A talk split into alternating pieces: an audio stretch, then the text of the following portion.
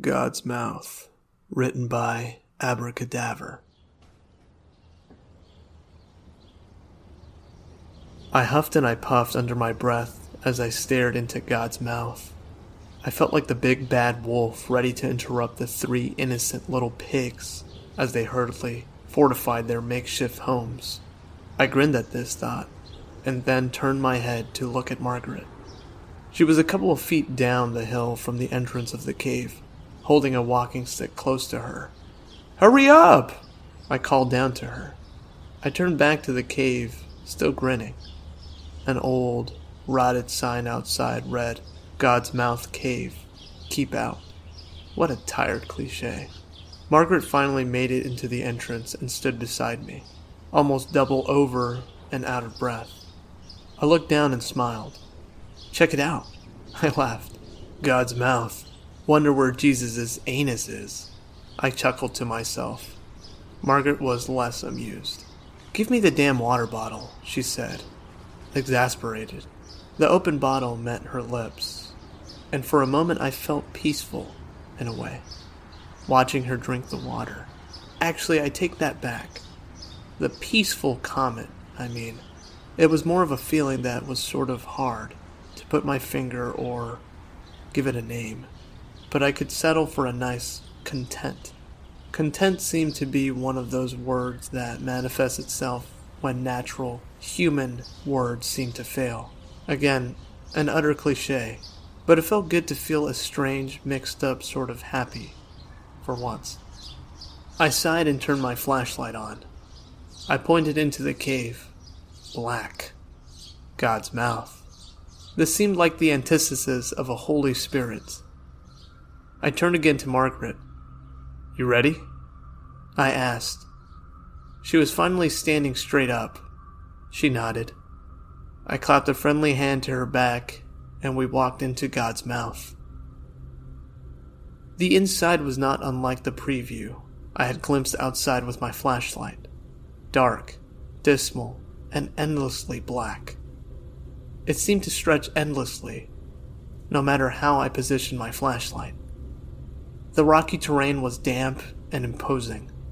The last natural light slowly disappeared behind Margaret and I as we made our way deeper and deeper.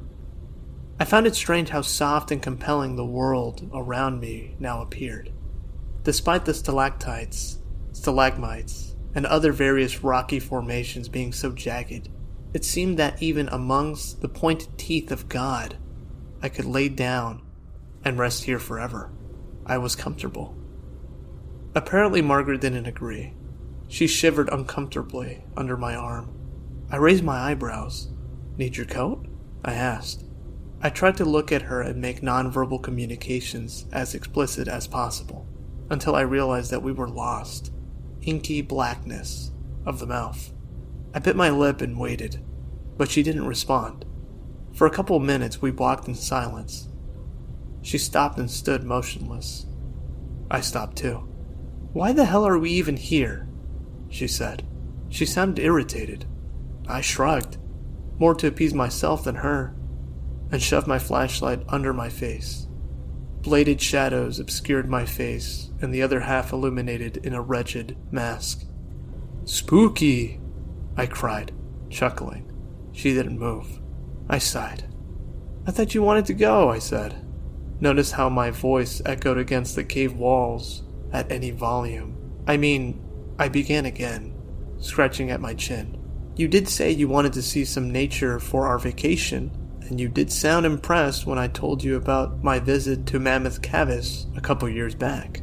So. My voice trailed off. I could still sense her irritation. No, she said. I frowned. No, you wanted to go here. I wanted to go to the beach or something. But no, a cave. A cave, Nathan. She sounded more like the big bad wolf now. I know that you have this weird fetish for spelunking or something, but I don't really want to be dragged into it. Don't get me wrong, I'd love to go on a trip and get into nature and fresh air. But this? I could hear her arms flail and gestures about in the thick air. This is cave air, not fresh air. This air is practically fermenting.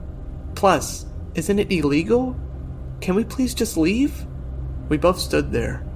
The only sound that could be heard was the electricity in the air being stifled and smothered by the damp atmosphere.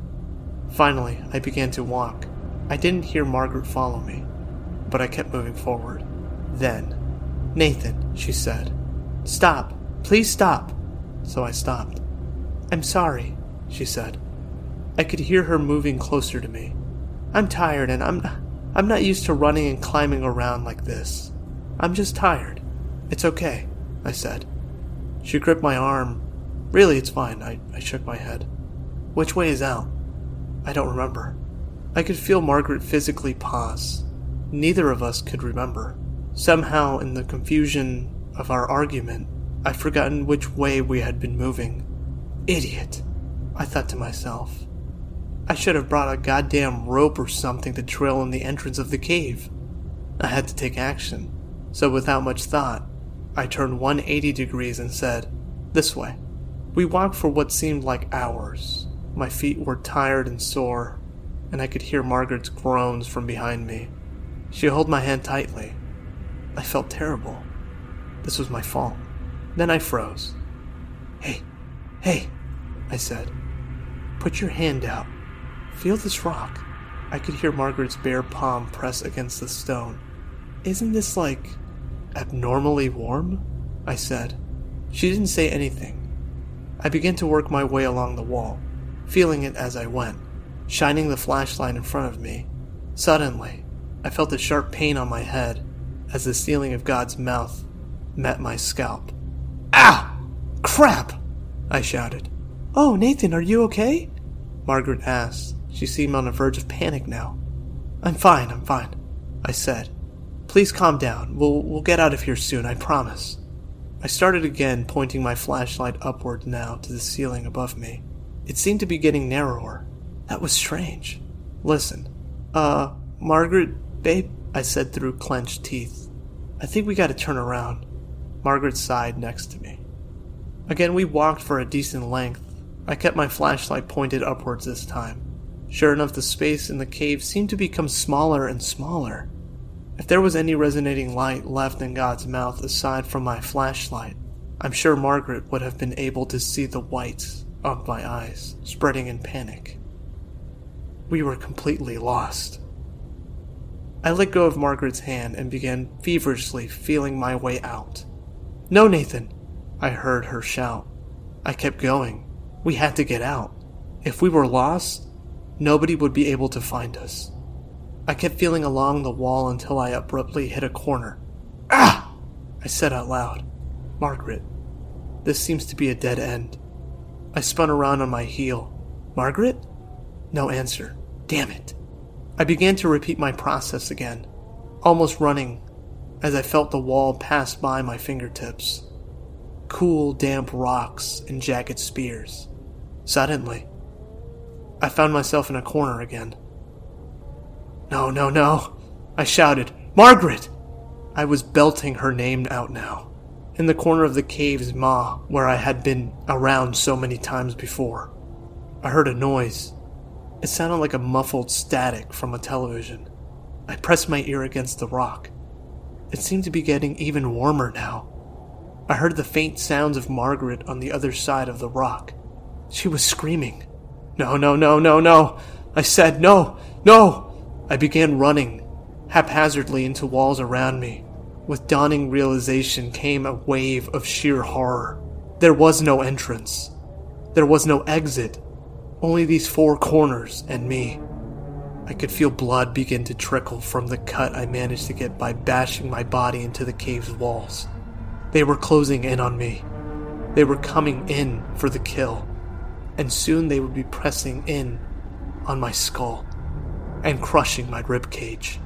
I sat there for hours waiting for death. My flashlight was becoming dim and blinky. Finally, I felt the soft touch of these rocky walls press against my back. I began to cry as I laid down on the ground. I let my flashlight roll on the small hills of stone as I quietly stayed prone, tears dripping down my face. I turned and looked at the flashlight Its last fading beams of light pointed at something not far away from my face. I squinted in the darkness. My eyes widened, and I felt tears fall even harder from my face. The rocks were piercing my skin now, and blood dripped from all sides. There, in the last light of my flashlight, was the appetizer. The spotlight shone on a hand those nails were painted red, and I screamed in agony as I watched God's mouth chew its latest meal.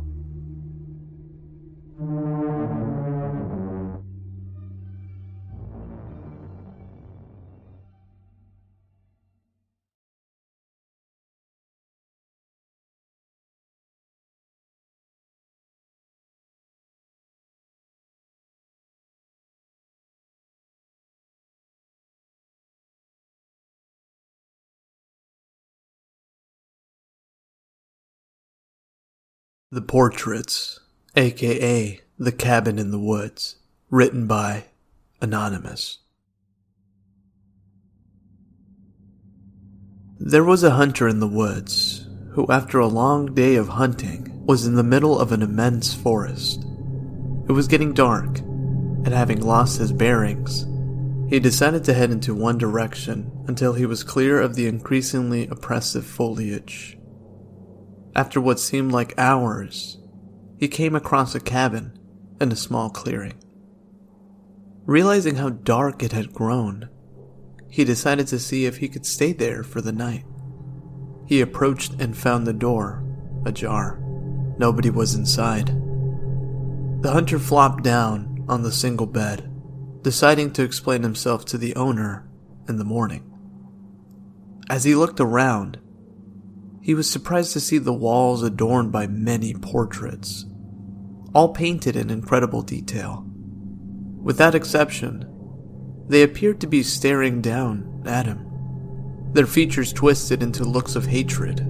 Staring back, he grew increasingly uncomfortable. Making a concerted effort to ignore the many hateful faces, he turned to face the wall, and exhausted, he fell into a restless sleep. Face down in an unfamiliar bed, he turned blinking in unexpected sunlight. Looking up, he discovered that the cabin had no portraits, only windows. The Staring Doll, written by Jack Stryker. Heather was at her friend Jenny's house one afternoon it was just after school, and Jenny's parents hadn't arrived home from work yet. It was just the two of them, and they were engrossed in a board game. Heather was having a good time, except they were playing in a room adjacent to Jenny's parents' bedroom. And every now and then, Heather would glance over through the open door of that bedroom to see a little girl doll sitting up on the bed. Its eyes appeared to be staring at them. She tried to ignore it, but over time, it started to get to her. I'm sorry, she said, but I can't concentrate. That doll on the bed over there is giving me the creeps. Oh, no problem, Jenny replied. She went to the room and closed the door to calm Heather down. Then the two friends resumed their game. It hadn't been long, however, before Heather glanced up again. The door was open once again and again the doll appeared to be staring at them. Jenny couldn't understand it. She could have sworn that there was nobody else home, and that there was no way the door could have opened without the knob being turned. Shrugging, she went up to the bedroom and closed the door again, this time making sure that it would click shut. But again and again, they would check the door and find it wide open. Heather was starting to get very scared. Finally, Jenny had enough of this. She went into the bedroom, grabbed the doll, and threw it into the closet, slamming it shut. She then slammed the bedroom door shut behind her, and then resumed their game. For a while, things appeared to be going well, but then Heather glanced up one last time. All of a sudden, she stood up and said, Goodbye, and ran home as fast as she could. This time, when Jenny looked up, She saw the bedroom door only slightly ajar, with a chair propped up behind it. And sitting on the chair, peeking through the opening at them, was the doll. I moved into a haunted house, written by Andrew Scolari. So I came into some money. You see, my Aunt Martha passed away after a long battle with cancer. I was her favorite nephew, so she left me a little extra in her will. At that time, I was living with my girlfriend Tara in a run-down one-bedroom apartment in the seediest part of the city. So we decided to look at actually buying a house. We looked at several houses before we saw the one that we both liked. It was a large, two story, late Victorian era house with cream colored sidings, green shutters, and a wraparound front porch, a turret, and a second floor balcony. It was located on the west side of the city, which was close to both of our jobs, and the price was right. So we talked to the realtor, and soon the house was ours. And Tara and I began moving in. As we were moving our stuff, a man came by walking his dog. He looked at us and at the U Haul van, then up at the house. Are you two moving into that house? He said. I was like, Yeah, we are. The man looked back at the house and said, Good luck. You're gonna need it. I then looked at the man and was like, What do you mean by that? The man just shook his head and said, That's old Muggsy Morgan's house you're moving into. Ain't nobody able to stay in that house for more than a few months.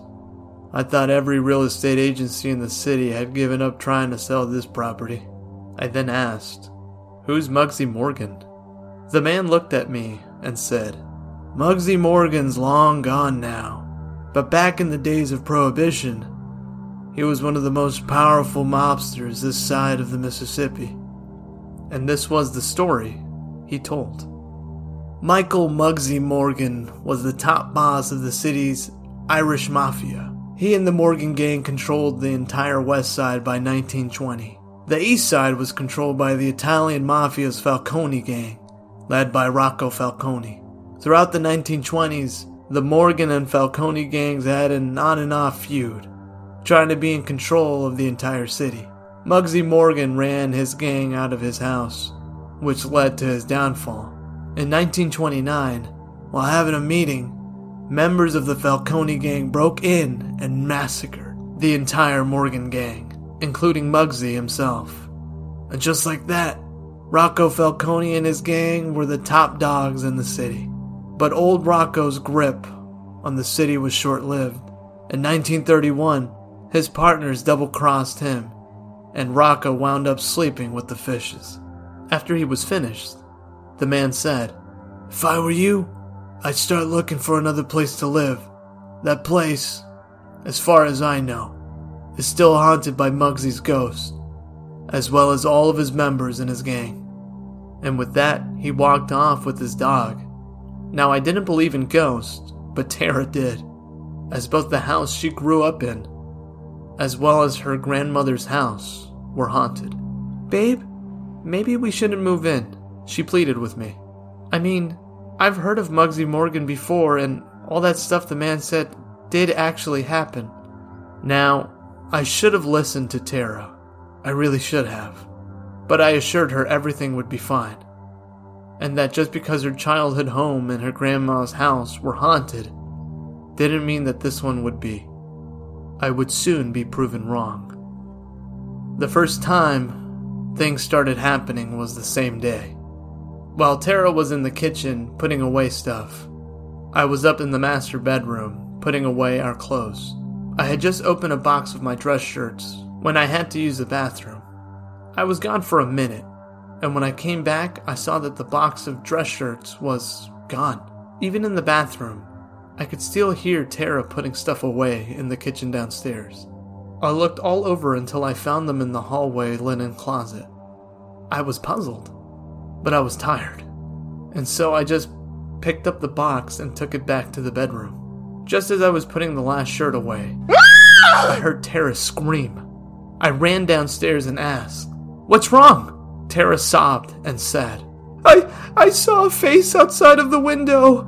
It was it was all pale like a ghost. Thinking that the man I had talked to earlier was stalking us and may have had a malicious intent, I went and found my gun, a Smith & Wesson 44 Magnum. I went outside and began looking around, but I saw nobody. I calmed Tara down and said if that man or whoever it was came around again, I'd run him off and make sure he never came creeping around again. However, things would get creepier. For the next several months, Tara and I experienced many spooky things around the house. Things would go missing and turn up in odd places. We would hear sounds like creaking floorboards and moans, or feel cold spots, and sometimes we would see a figure just in the peripheral vision, but when we'd turn around to get a better look, the figure would be gone. Tara would always chalk it up to ghost, but I would always try to come up with a rational explanation, such as the house settling, old plumbing, drafts, our eyes playing tricks on us. That was until Tara and I witnessed something that we could not explain. That night, Tara and I had gone out to have dinner with some friends and went to see a movie with them afterwards. So it was pretty late when we got home. We opened the door, turned on the light, and the whole house was different. The furniture was old, and the walls, which had previously been off white, were now a dark olive green color. We looked around, and to our right we saw a red glow coming from under the door that led into the den. We walked to the door and opened it. Then Tara screamed. Seated around a table were the bloody, shot up bodies of men in old style suits. Blood and brain matter was splattered all over the place. The bullet holes riddled the walls. Tara and I just stood there, taking in the gory scene. One of the men sat at the far end of the table. He wore a brown suit and a green bow tie. Between Tara and I, we both knew that that had to be Muggsy Morgan. Just then, Muggsy Morgan turned his head and opened his mouth to speak but all that came out were gurgling sounds and blood. Just then the scene vanished, and the house turned back to the way it was when we left it. Me and Tara soon got out of there and went to a motel. We eventually moved into another house in a newly built subdivision. Just recently, I saw in the classifieds that the Morgan house is up for sale again, with the price drastically reduced. I wonder how long it'll be before the realtors realize to just give up on that accursed house and just let the city demolish it.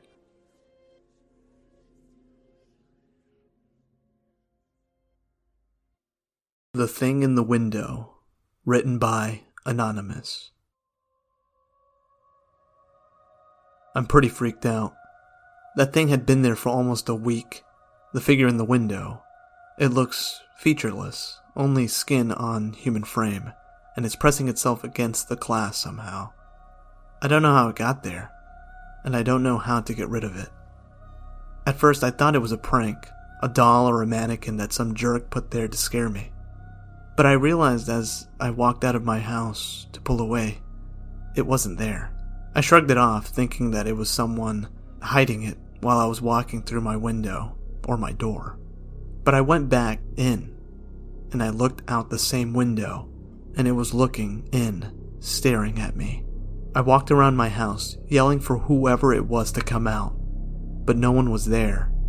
The thing is hairless and naked, and it didn't look like it actually had eyes, or even a face at all, but its head turned towards me when I enter the room. When I sit on my computer, I feel its faceless hatred boring into my neck.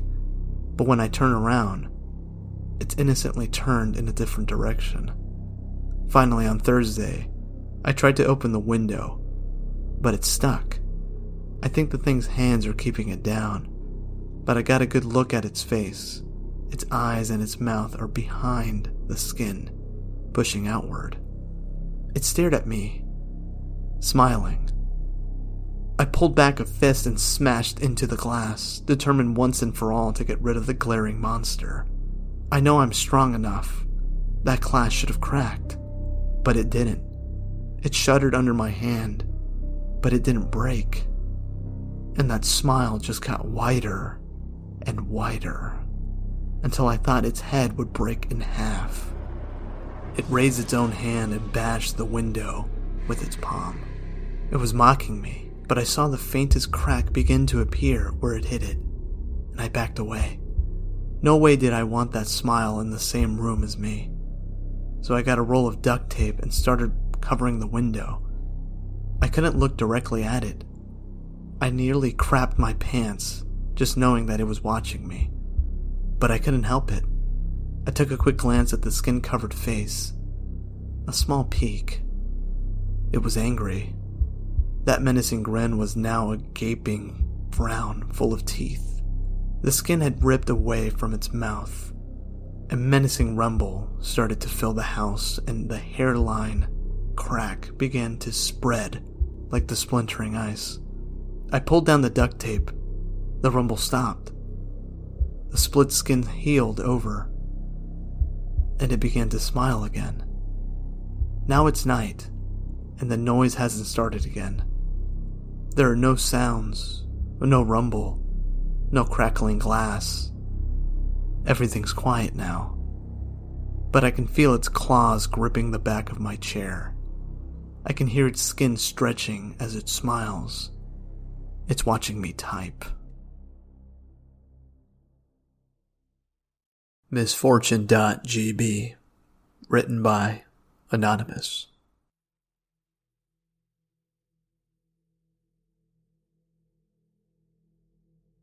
Originally a creepypasta, it has developed into an urban legend due to its emergence of evidence of the game's existence. It supposedly is a demonic game that is hidden within other games. Story. Misfortune.gb is a Game Boy puzzle game that plays disturbing music. It is considered the scariest video game ever created, according to both misfortune.gb.webs.com and the Creepypasta Wiki. The game revolves around what appears to be a little boy who meets a malevolent being in a strange gothic building. The being never gives its name, but it is heavily implied that it is the devil. Upon meeting the creature, a dialog box appears with the text I exist within the very fabric of reality. Do you want to challenge me? This is followed by a yes or no choice. Should the player choose yes, the being replies, Then, let's begin. The player is then transported to a series of maze like rooms, each filled with pit drops, locked doors, keys, and traps. The objective for the player is to survive each room by either reaching the stairs to the next level or solving another kind of puzzle. This can be a riddle or something else, such as picking a correct door. A good example of the level is where four small cabins are shown on screen, and the dialog box appears that reads, Choose wrong, and misfortune will befall your loved ones. Are you ready to play? Should the player make a mistake or choose a wrong exit, etc., the screen will cut to black for a second before showing a screen of a higher resolution of the demon with a dialog box underneath that reads, I am God here, with blood styled writing, possibly being the inspiration for creepypastas such as well known Sonic.exe. Some people who played this game and lost suddenly began to suffer from depression and there were several cases in which people committed suicide after losing the game. Other people became jittery in their everyday life, and some became physically sick. However, if they were able to complete the challenge, they seemed to continue their everyday life with no change. Also, if a player has to make a mistake in the game that would lead to game over, but the player quickly turned the Game Boy off, they would suffer no repercussions. It appeared to be viewing the game over screen that was responsible. This led the few people who knew of the game to wonder why exactly. Losing the game would cause such drastic effects. The answer was the music. The music in this game is generally mature, and although being limited to the 8 bit Game Boy sound bank, The music was very dark and disturbing at best. However, the I Am God Here game over screen had especially disturbing, disharmonic music that accompanied it, and is believed that it was the cause of misfortune to the player. It consisted of deep, buzzy tones and off key melodies, and the general sound of the music was damaging to brain wave patterns. The game is not on its own cartridge, though, but hidden in other Game Boy titles, meaning you may already have the game. The game is generally accessed through glitches.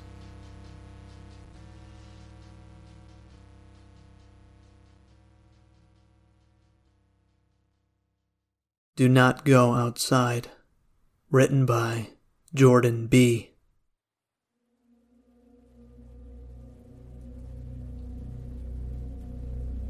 Do not go outside. Ignore all cries for help, no matter how human they sound, shouted Alex's dad. He pulled the cellar door over and paused to look back. And lock this door behind me. The door slammed shut. Alex locked it walking down the stairs and stood alone in the darkness. Moonlight shining through a crack under the door. The basement was freezing cold. She looked around the room. Nothing but junk. Toys from her childhood. Broken furniture her dad refused to throw away. Stacks of books and newspapers. And her grandparents' old possessions. She rummaged around and found her grandfather's recliner chair. Well, somewhere to sit, at last, she thought. Alex dragged an old bike out of the way and pushed the chair toward the middle of the floor. She searched through a chest of her grandmother's belongings. Inside were a collection of porcelain figurines, some knitting needles, and a hand mirror. Alex picked it up, wiped some dirt away, and looked at her reflection. Over her right shoulder, she saw a blanket and some cushions stashed underneath an old photo album. They stank and were covered in dust. Everything was. But it was better than sitting there freezing. She reclined on the chair, wrapped the blanket around her, and tried to sleep. Alex was startled awake by something banging against the door. She pulled the blanket up towards her head and sat motionlessly. The banging stopped. As she was beginning to calm down, there was a gentle knock. Maybe it's just the wind, she told herself. Then came another knock. Much louder than the first. There was a knot in the pit of her stomach. She tried to stay calm and told herself over and over that it was just the wind, but was so unnerved she retreated towards the corner of the basement and took cover behind a nearby cabinet. Hello? cried a voice opposite of the door. Alex's eyes widened. She crouched even further behind the cabinet. Hello? Is. Is there anyone? Anybody there? Please. I. I really need somewhere to hide. The voice was faint, and Alex could barely make it out. The knocking once again became a loud banging.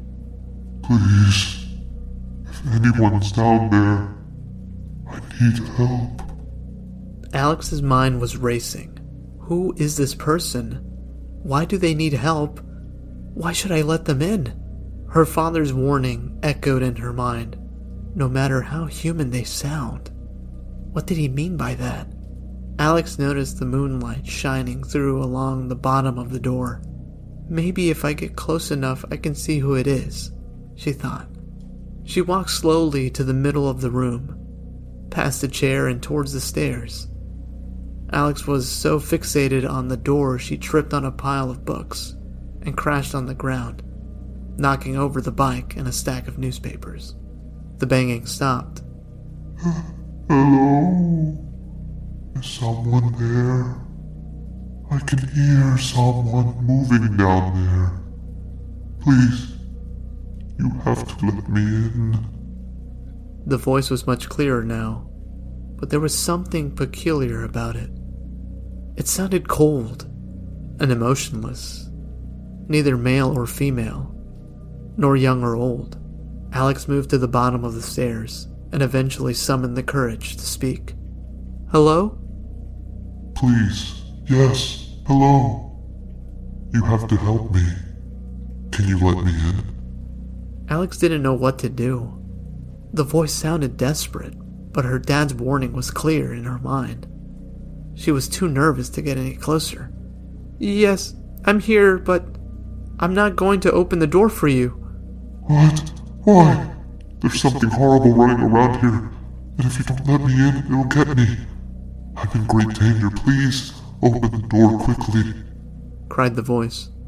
Alex felt a sense of dread overcome her. What do you mean something horrible is out there?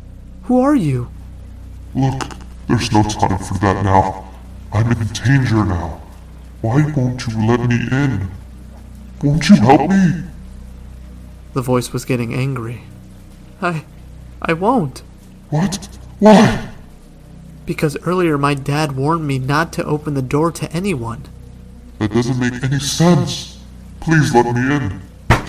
The banging against the door started again. What's out there? Why are you in danger? Open this damn door now. Now! The voice growled. The banging stopped, and the gentle knocking started again. Alex was so scared she couldn't speak, and she didn't know what she would have said if she could. She didn't want to antagonize whoever was outside any further. It sounded like they were furious. She looked at the crack beneath the door and had an idea that perhaps if she climbed the stairs and crouched down, she'd be able to look underneath. Maybe she'd be in a better position to see the person outside and what they looked like. She ascended the stairs quietly and crouched beside the door when the knocking stopped. She froze for a moment in uncertainty before lying down and peering out. There was nothing. All she could see was the back garden. She let out a sigh of relief. Maybe they were gone. She had just turned to walk down the stairs when there was another loud bang against the door. Alex jumped in fright, forced to grab the railing to keep herself from falling. Please, I'm begging you. Let me in. The banging continued. Catching her breath, Alex crouched down to look outside again. She still couldn't see anything. No feet, no legs, no anything. She saw nobody under the door, yet someone was furiously banging against it, begging her to let them in. Alex fought the urge to cry. Please, I know you're there. I'm in terrible danger. How could you just sit there and not let me in? Alex forced the door and tried to regain her composure. She had an idea. As the voice continued to plead for help, she crept down the stairs and opened her grandmother's old chest. She grabbed the hand mirror and returned to the door. Please, please, please. The voice begged as the banging continued. Alex lay flat on her stomach and nervously pushed the mirror towards the door. She tilted and slid it under, trying to see as much as possible. No matter what she did, Alex couldn't see anyone. The pace of her breathing quickened, and she began to feel tightness on her chest. I am not opening the door. Before he left, my dad warned me not to open to anyone. I don't know who you are, and I don't know why you're here. You shout about needing help and being in danger, but you won't explain why. But I told you, there's no. And besides, I can't see you underneath the damn door. You're hiding somewhere. I can see the back garden through the slit under the door with my mirror. But I can't see you. If you just want help, why are you hiding? She pulled the mirror back and stood up. The voice began to laugh. You're smart to keep the door shut. Your dad was right to warn you. The voice sounded calmer this time, nearly whispering. What do you mean? Who are you? I wasn't lying before. There is something horrible out here. You're just some maniac trying to scare me. Alex turned to walk back down the stairs. Oh, really? Put your mirror back down and have another look. Reluctantly, with a hand on the rail, Alex crouched down and peered through the crack again. Nothing. Her hand was trembling. You're still hiding. Why d- Closer. The voice said softly. Alex got down on her front and slid toward the door, straining to see as much as she could in the mirror. She could barely keep her grip. Almost there. Pausing for a moment, Alex took a deep breath and pressed her head as close to the door as she could. Then, sounding as though it were mere inches in front of her, the voice whispered, Alex screamed in fright as the mirror was ripped from her hands and pulled away from her. She screamed again, and the voice started laughing. This was followed by more banging, faster, and with more force than ever. Alex raced back down the stairs. She crouched down behind the chair, stared at the door, and burst into tears. The banging kept getting louder.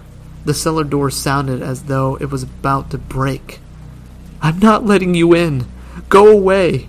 Go away. On the verge of hysteria, Alex collapsed behind the chair. After taking a moment to regain her composure, she stood over the chair and took a deep breath. What? What are you? The banging stopped. What difference does that make? You know I'm out here, and you won't let me in. The voice sounded amused. Tell me what you are. It would be much easier to show you. Why not open the door? And I can. No! She screamed. Tell me what you are, and tell me why I can't see you. The voice laughed and started banging on the door again. Alex climbed behind the cabinet, pulled the blanket over her head, and covered her ears with her hands. She rocked back and forth until she was calm enough to lie down. The banging turned into gentle knocking, and then grew fainter and fainter, until at last it stopped completely. She tried to calm herself down and steady her breathing. She lay in silence for what felt like minutes, or maybe it was hours. Unsure whether she was awake or asleep, then there was another knock at the door, less violent than before. Alex! Alex, are you there? It was her father's voice. She crept out from behind the cabinet, looked at the door, and saw sunlight shining through. Alex, it's Dad. Alex, are you there? Please. Please tell me you're all right. She leapt out from behind the furniture and looked at the stairs. Under the door, she could see the shadow of her dad standing outside. Alex let out a sigh of relief and raced to the stairs. Dad! Where were you? There was something outside and was trying to get me to open the door. Alex, oh, honey, thank God you're safe. Come, open the door. We have to get out of here now. She undid the lock and burst through the door, ready to hug her dad, and let out a crying relief. Dad, I. Alice looked around in confusion. She couldn't see her dad anywhere. The garden was empty. Dad? Dad? She was overcome with terror. Alex ran back into the basement, slammed the door shut, and bolted the lock. She shot back down the stairs and stood quivering in the middle of the room. She frantically looked around, making sure she was alone. Some books collapsed from the pile in front of her, and she screamed. Just some books, she thought as she tried to catch her breath, feeling a sense of unease. Alex climbed back beneath the cabinet and pulled the blanket over her head. There was a gleeful whisper. So nice of you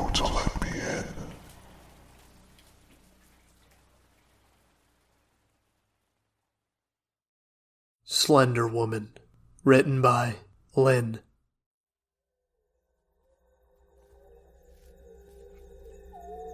Darkness, though not complete darkness, surrounds you.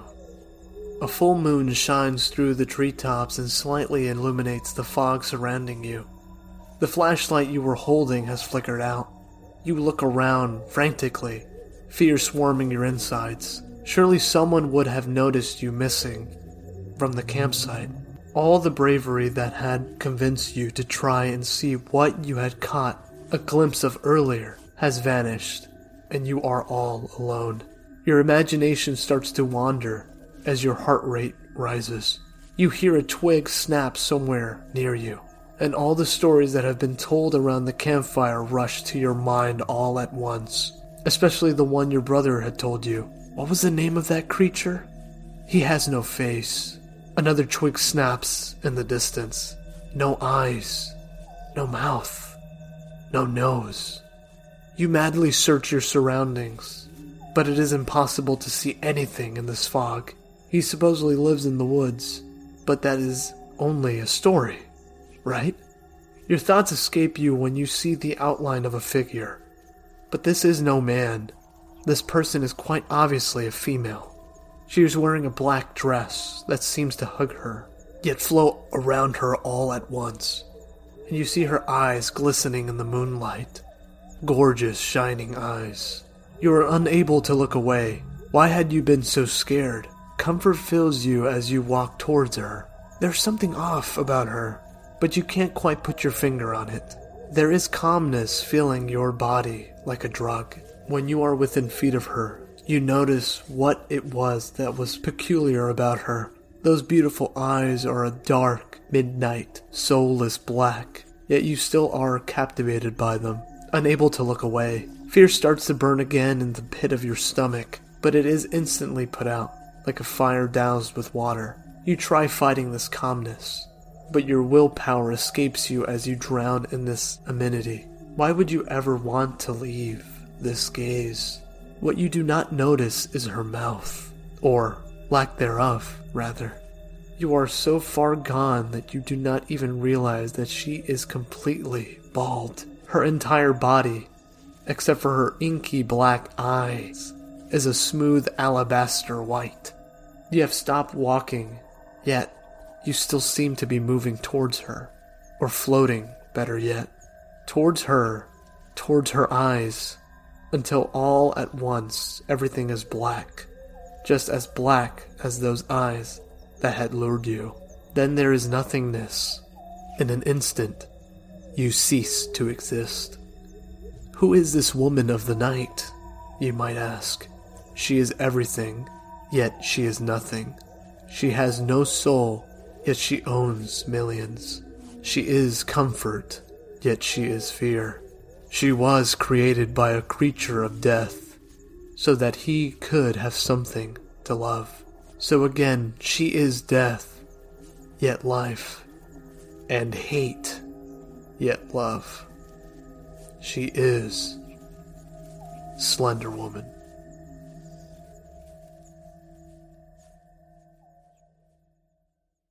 Confused and Pointless. Written by April.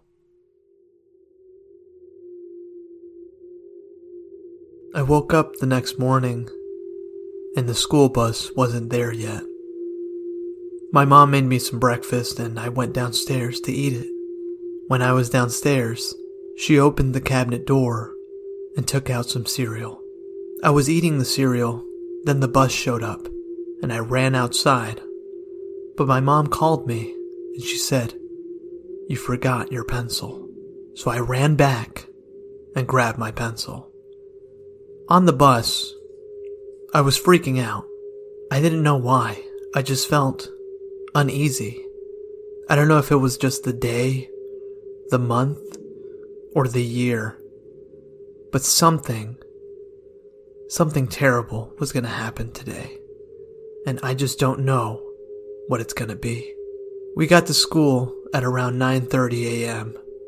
I saw my friend John and I went up to him and said, "Hey, what's up, John?" John looked at me with a weird face and he said, "Is that you, April?" I said, "No. What do you mean?" My name's Billy. He said, Oh, I'm sorry. I got confused. You're the first one I saw today. I was confused as well. Anyways, here's that pencil you let me borrow. Ah, thanks. We walked to our next classroom, holding hands. Then he looked down and said, Why are you holding my hand? I looked at him and said, Why not? He just shrugged. So we went to the classroom. I saw my teacher, Miss Johnson. She told us to take out our library books the ones we picked out at the library. We had to do a documentary on which one was our favorite book. So I took out Dr. Seuss's The Cat in the Hat. Our presentation started. I froze. I didn't know what to say, because in fact, I actually didn't write my assignment. Next period, I was in recess. We were outside I had some friends running, but I don't know where they were running to. I was confused. I didn't know what was going on. I didn't know why he called me April. Did my mom pack me that tuna sandwich? Who likes Coca Cola? There were so many questions, but little answers. I needed to know was Batman actually a bat? Anyways, I went back to college and I saw my friend. We went to lunch, ate some food, then we took a nap. When I woke up, I was outside. I was on top of my roof. For some reason, I blanked out and I was on top of it. I didn't know what was going on. I didn't know what month we were in. I didn't know anything. I forgot my name. Was it Billy? Or was it April? Too many things were happening today. But, anyways, yesterday, my hamster was in school. It was show and tell, and we had to show off our brothers and sisters. So I brought him. I showed the class my hamster. As I was zipping up my pants, everyone was shocked. I don't know why. I showed them my hamster. That night, my dad left to go get some milk. He never came back. I don't know why. Anyways, my mom yesterday was having a great day. Until we were in the car. And in the car, we were driving. And we were passing by so many buildings. We finally stopped and we went inside a Publix. The Publix had so many things, but I wanted crayons. But my dad said no. No crayons for you, Timmy. So I just looked down and started crying. When I looked back up, we were at Walmart. I saw my dad. I saw him picking up milk. I saw him drinking the milk. There was so much milk. Then he left again. He started dating his brother. I don't know what to say to that. My mom's not even my mom. It's actually my grandma. He never did anything for us. My mom died giving birth to me. I know this doesn't make any sense, but it makes plenty of sense because it makes sense. Outside, I like to pick little bugs and eat them. When I do, people look at me weird. I don't know why, but they do. People tell me that Batman is better than Spider Man, but I just look at them and I go, why not Gorilla Grodd? Anyways, when the school was done, we grabbed some Molotov cocktails and we burned my house down. We went back to the school and burned that down too. Me and my friends, we we're not great kids, but we love holding each other's hands. When we burned down the school, a lot of people came out on fire. I don't know why they were on fire. We went to Six Flags three days before. It was so cold. The water was piercing my eyes. I didn't have a jacket. I don't know what to do with my hamster. He keeps waking up in the morning and bothering me, throbbing. I don't know what's going on. Hopefully, he gets better. He keeps throwing up. He keeps eating rice, and he's not supposed to. Moral of the story don't look. Moral. Moral of the story don't hold your own hand. Hold someone else's hand for their hand for you. Because you'll never know when you'll need.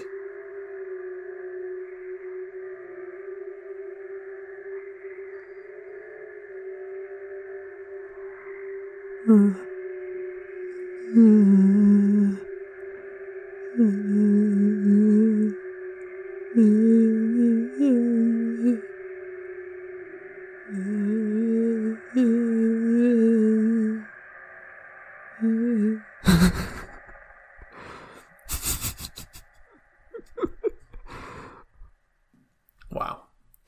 What a great video. The Smell. Written by Chris Burtman. It was on the third day of the stench permitting the house that we decided to call the landlord. In the last month since we had moved in, there had been a lot of creaking and groaning from underneath the house.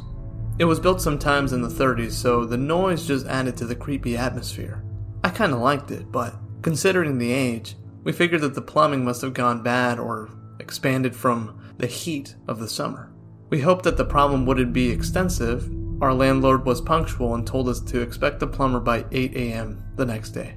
The temperature in Palmdale was pushing 110 degrees that week. While intolerable, it wasn't breaking any records for the Southern California desert. The temperature was notable this late in September, though. Usually by this time of year, the heat would have broken, but it had been the hottest summer in recent years. Because the house was so old, there wasn't any central air conditioning. Instead, the owner had opted for a small built in AC unit. This didn't make the house any cooler until the sun went down, but it was cheaper than central air.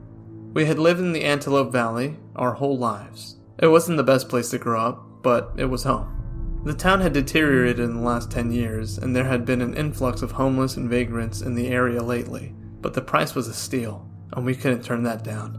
When we moved in, I had placed a plank of wood over the opening to the crawl space to keep the dogs from venturing underneath the house. Every couple of days, when I walked past the side of the house, I would notice that the plank had been knocked over. We had two small dogs. It was odd to think that they were able to knock the plank down, though I had seen them do stranger things. After a few weeks, I was tired of putting the plank back, so I had placed some boulders I found in the desert in front of the wood to reinforce it. It seemed to hold up, I couldn't see the dogs being able to get past the boulders. Later on that evening, we saw the dogs pawing and growling at the barrier. We laughed and joked how they were mad at us for not being able to go under the house. It had been almost a week, and I felt proud of my makeshift barrier. When I went to the side of the house to dismantle it for the plumber, I noticed there was a small hole just big enough for our dogs to fit through, right underneath the boulder and plank. Those damn dogs were resilient. I removed the wood and was assaulted by the wave of humid, fatigued air. Good lord, it smells like death under there, said the plumber. I offered him an ice cold bottle of water from the fridge. Thanks. You couldn't pay me enough to go down there with that rancid stench. We sat in the living room while the plumber worked. We wore the least we could get away with windows open, fans on high speed. I was kicking myself for not investing in a window mounted swamp cooler like Dad had suggested. Ashley mentioned that she was hungry, and I cracked a joke about her eating the rest of my leftover parmesan from the restaurant that we had last week. She swore she hadn't touched it, but I know she had a habit of picking at my food. I'll let it go. We hadn't been shopping for groceries in a few days, so we made a plan to go after the plumber was done. Hopefully, it wouldn't be too hot by then. Whatever food we still had need to be cooked, but to cook meant to turn on the oven, and even at 8 a.m., it was too hot to cook. Not to mention the smell didn't give us much of an appetite. Jesus Christ! We heard the muffled panic through the thin wooden floor of the family room. I ran from the living room towards the back door and saw the plumber through the window, stumbling from the side of the house in a panic, covered in filth, trying to regain his composure. I opened the door and stood in the doorway, anxious to hear how severe the problem was. He climbed the three steps to the patio towards me. What happened? I asked. You need to call the cops, he said. What do you mean? He hesitated for a moment. There's a body underneath your house. That's what you're smelling. This isn't a plumbing issue. This is a hazmat issue. Do you have any idea how they got under there? When the police arrived, they cornered off the house, but wouldn't let us leave. After their initial investigation, they confirmed that the body was in advanced stages of decomposition. Though the coroner estimated that they had been dead for no more than a couple of days, the time of death didn't match the putrefied state of the body. We sat in the family room with the dogs. They licked our hands as we rubbed them for emotional comfort, waiting for the police to question us. They didn't mention it, but I knew the police saw us as a person of interest based off the questions they asked. How old was he? What was his name? Did we know who he was? We didn't. They left after finding that our story couldn't corroborate any suspicions of foul play. We stayed with Ashley's parents who lived in town while the house was being sanitized by hazmat teams. No more than a week had passed before the coroners had finished their report. They identified the man as Jesus Paz, 66. The police confirmed his identity as one of the local homeless. The coroner mentioned that his body had bite marks and flesh missing from various locations. Hypothermia was the cause of death. He must have crawled under the house and the heat killed him. They suspect that he had been living underneath the house for a while and either fell asleep or became trapped there as the temperature rose. I thought about the plank of wood and the boulders I set up, and it all came together. The noises, the missing food, the smell.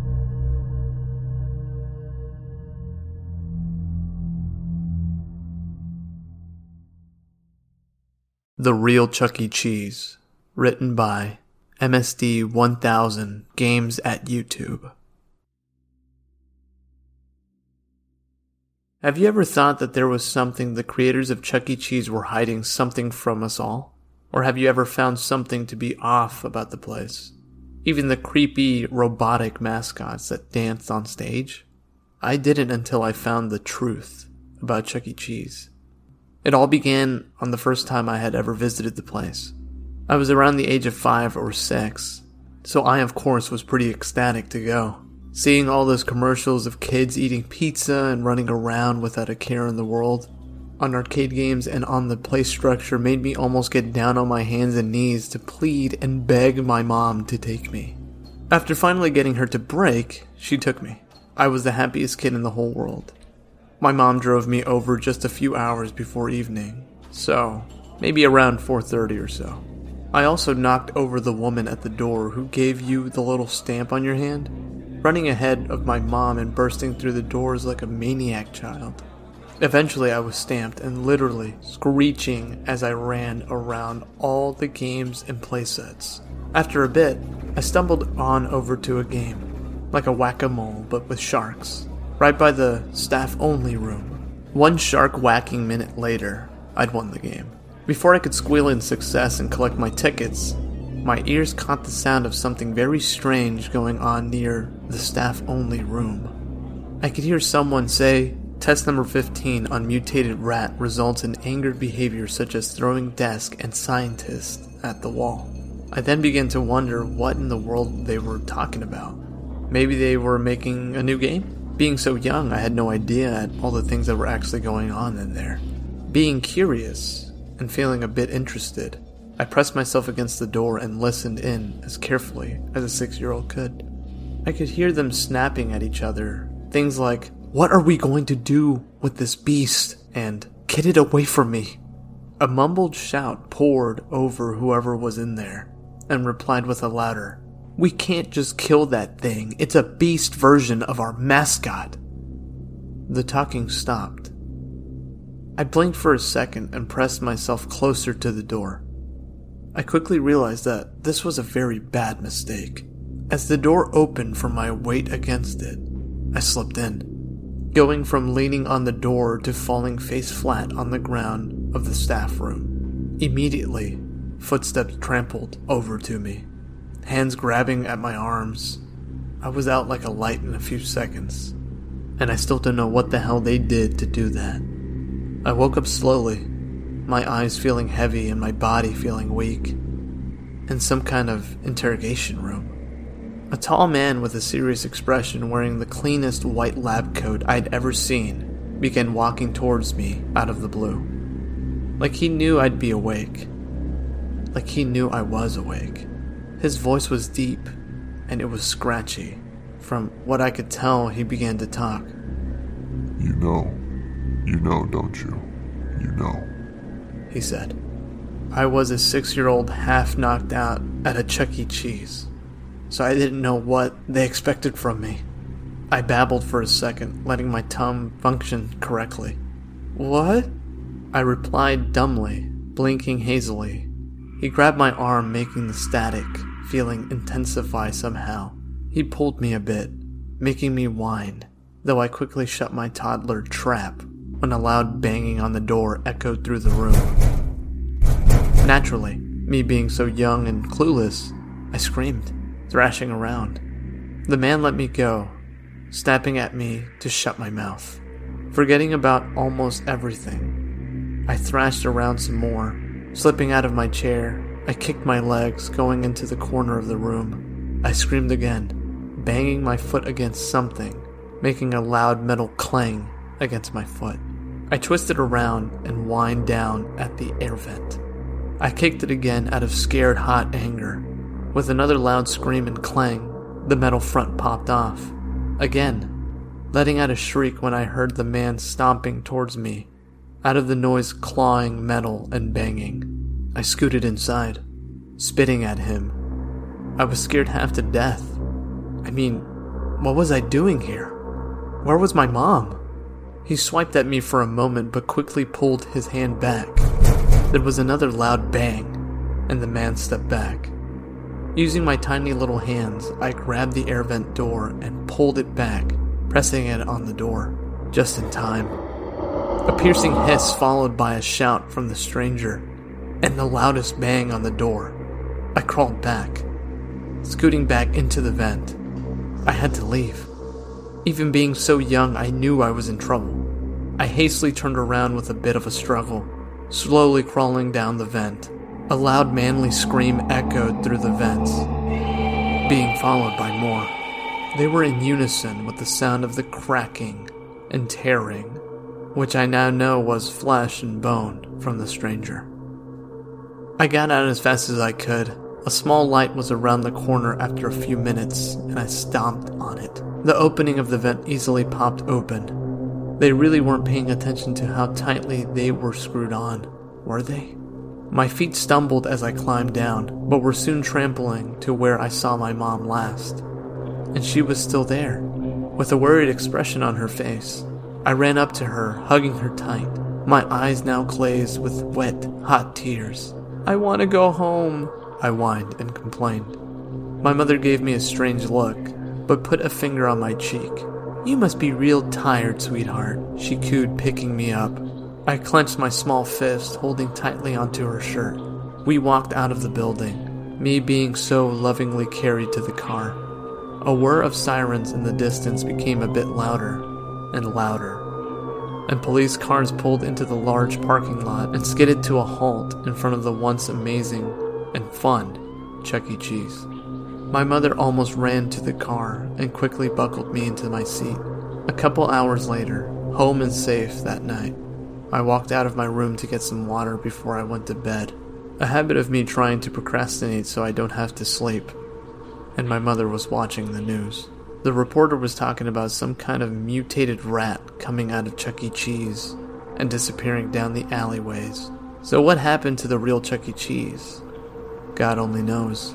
But I will never, and I repeat, never go into any damn Chuck E. Cheese for as long as I live.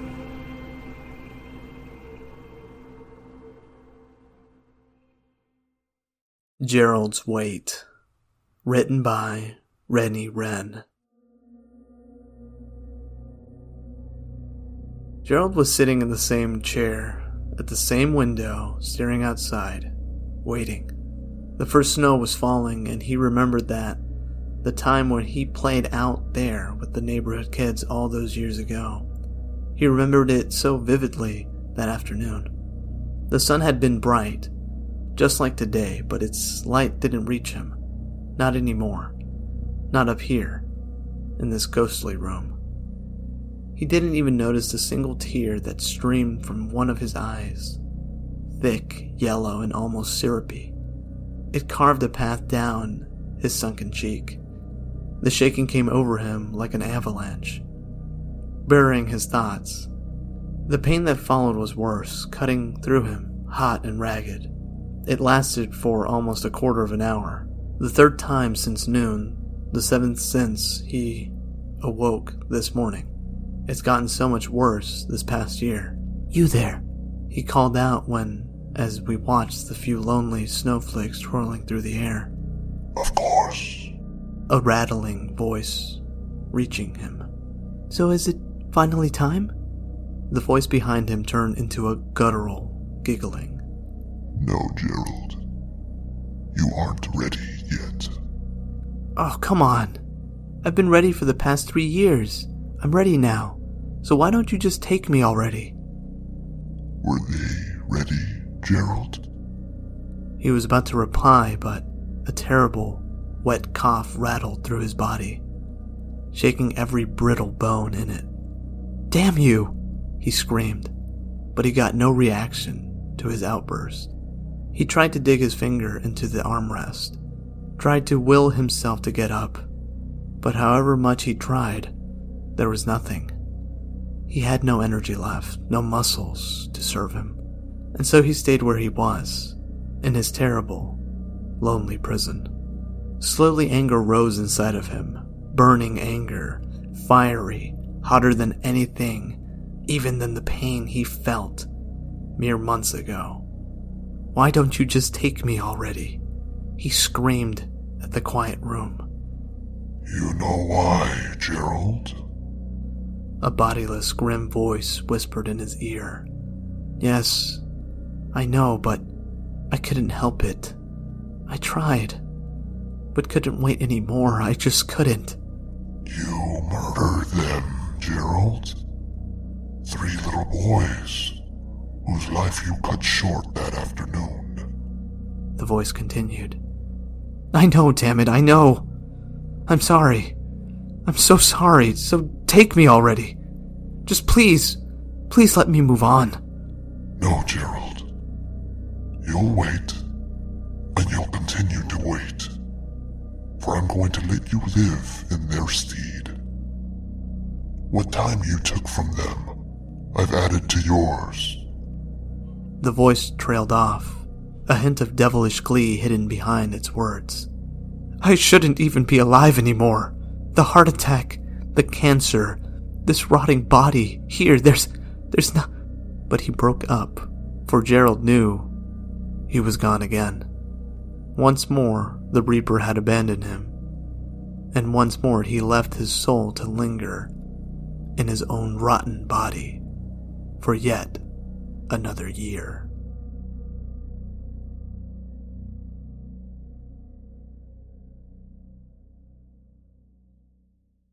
The Momo Challenge, written by Seth Paul. I looked at the phone. I waited for the text to come back. It was maybe about 10, 15 minutes. That hideous face popped up on the screen with the reply. You didn't do the last task I asked of you. Now, there will be consequences. The last task was done, actually, but not by me. The phone I was holding was not mine, it was my son's. I wanted some answers, something that would help me get through what had happened. I needed to know the truth. I wanted to know what made my son kill himself. I had thought him being secretive was just because he was a teenager. I remember when I was a kid, I tried to hide things from my family, things I was embarrassed of. But I never expected to walk into the bathroom to find him collapsed on the floor, his wrists cut. It was one thing just to be suicide, but then there were the phrases on the walls, the symbols, all gibberish, written in lipstick, on the mirror and on the shower door. She tastes all. And bend the circle. The Momo Challenge was what they called it. A sick, twisted thing that looked like it was just for fun, but it terrorized people, mostly children. I found out about it, and everything I read after my son's death made me angrier. The more I found, that weird woman's face wasn't some demon, some creature from the pits of hell. It was just a statue that belonged on some weird bird creature thing in Japan. They used it like an avatar, lured kids in it with the promise of some good, scary fun. Then the increasingly frightening challenges. Watch a scary movie alone was first. Then, not telling anyone about these conversations or else their personal information would get out. Then, the fear that Momo would come and get them if they didn't continue. I never expected my son to be fooled by it, but I read the conversation, the things Momo was willing to tell people. I could see why he got scared. They knew so much, all from a couple of clicks. Hacking. I never even knew what WhatsApp was. My son used it to message his friends outside of Facebook. A friend told him about the number, but was too scared to try it himself. So my son tried it. The friend never knew what was really going on and was horrified to learn what had happened. He would have never sent it along if he had known. The police couldn't do anything. They said the number was a spoof, uh, useless, probably a disposable cell phone, though it was odd that it wasn't one normally associated with Momo Challenge. They normally looked into. They knew the group did things out of South America, and there wasn't much a local officer could do. They took the phone as evidence, but after they didn't get anything with it, they returned it and offered me their condolences. They said it wasn't worth trying to contact them. They'd given their last command. They probably would ignore the number. I didn't care. That phone sat in my son's room in a little Ziploc baggie for weeks. My wife didn't want me to touch it. She didn't want anything to do with the monstrosity. She just wanted the memory of our son to stay as it was. But I wanted to know why. I wanted to know why people would do such a horrible thing. So I texted back, I didn't do your last thing. I was too scared to try. Then I got that response. Then another came through. You get one more chance, and then everyone will know your secrets.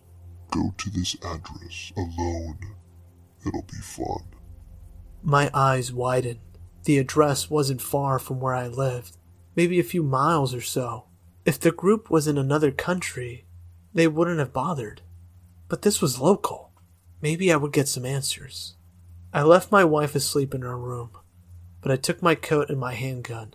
Funny, even though I showed my son how to handle it, I never got over the worry he might hurt himself with it. Even locked it away in a locker. Now, he never would. I drove out to the address. The neighborhood wasn't great, but it didn't seem like any place I would have left unsafe walking after dark. The house itself was a bungalow, dingy gray color on the outside, no vehicles anywhere near it. There wasn't even a detachable garage. All the lights were out. I parked across the street. I got out and went in front of the door. There was a note on it. Come inside, if you dare. The door was unlocked. I didn't bother knocking.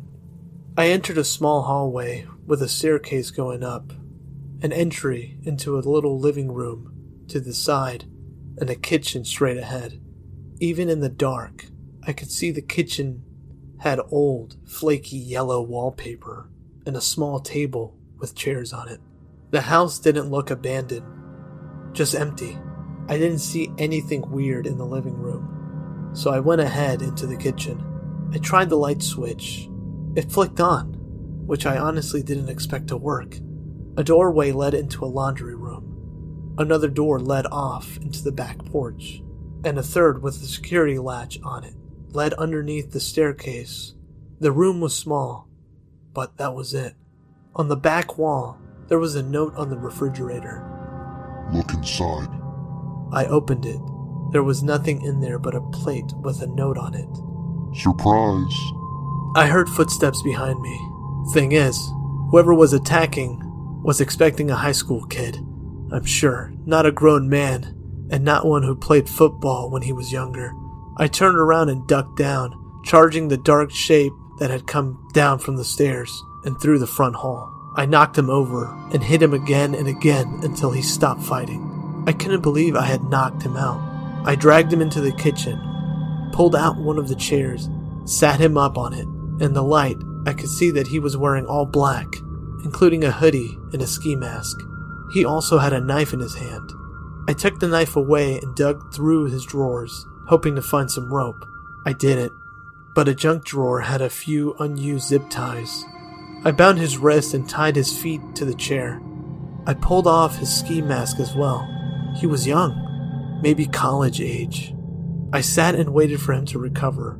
I kept my gun on him. It didn't take too long, though, and when he saw me, he went wide eyed and pulled at his ties. Who are you? I waved my gun at him.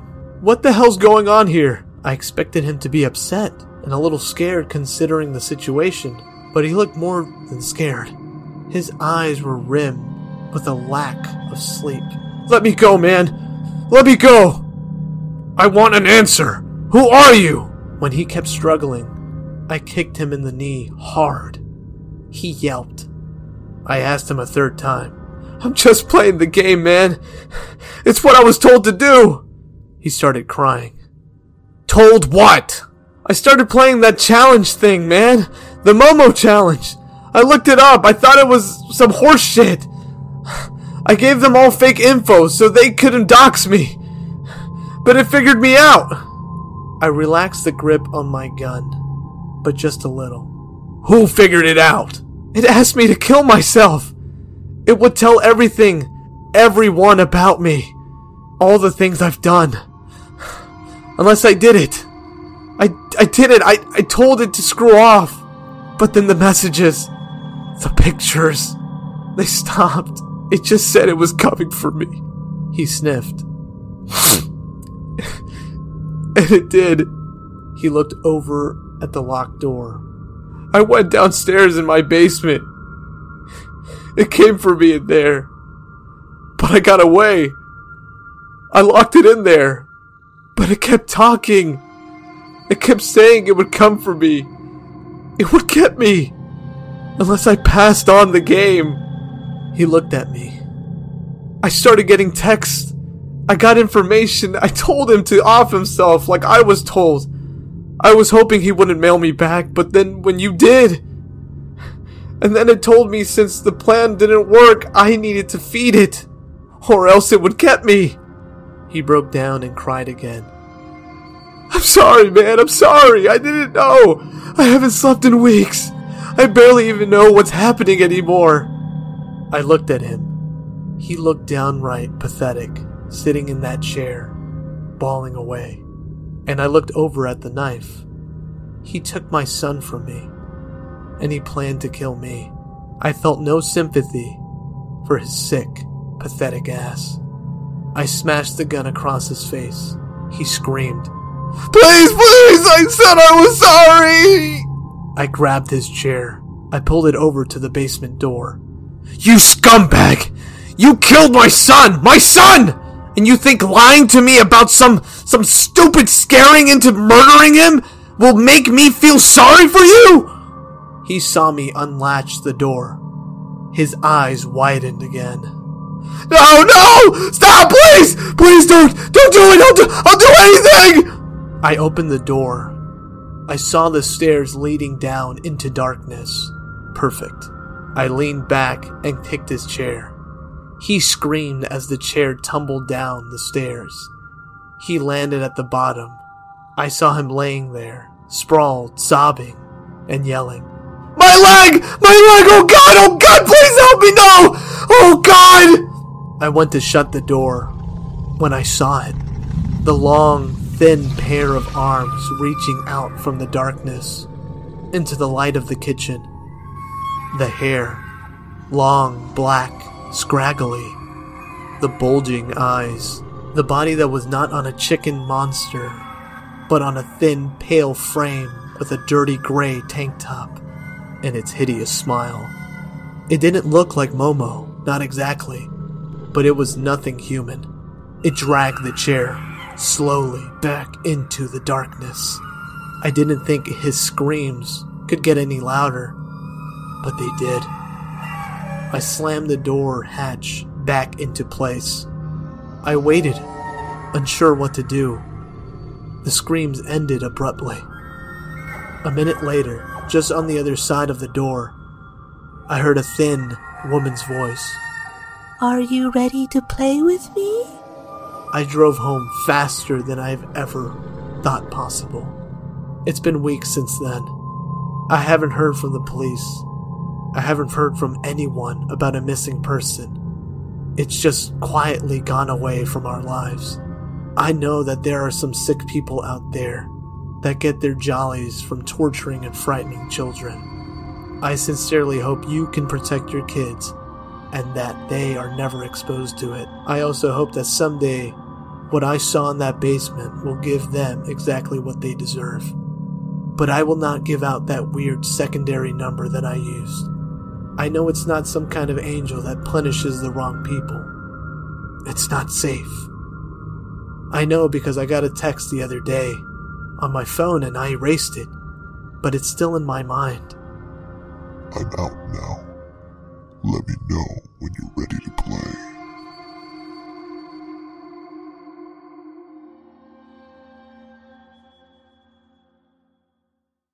The Eisenhower Interstate Phenomenon, written by Anonymous.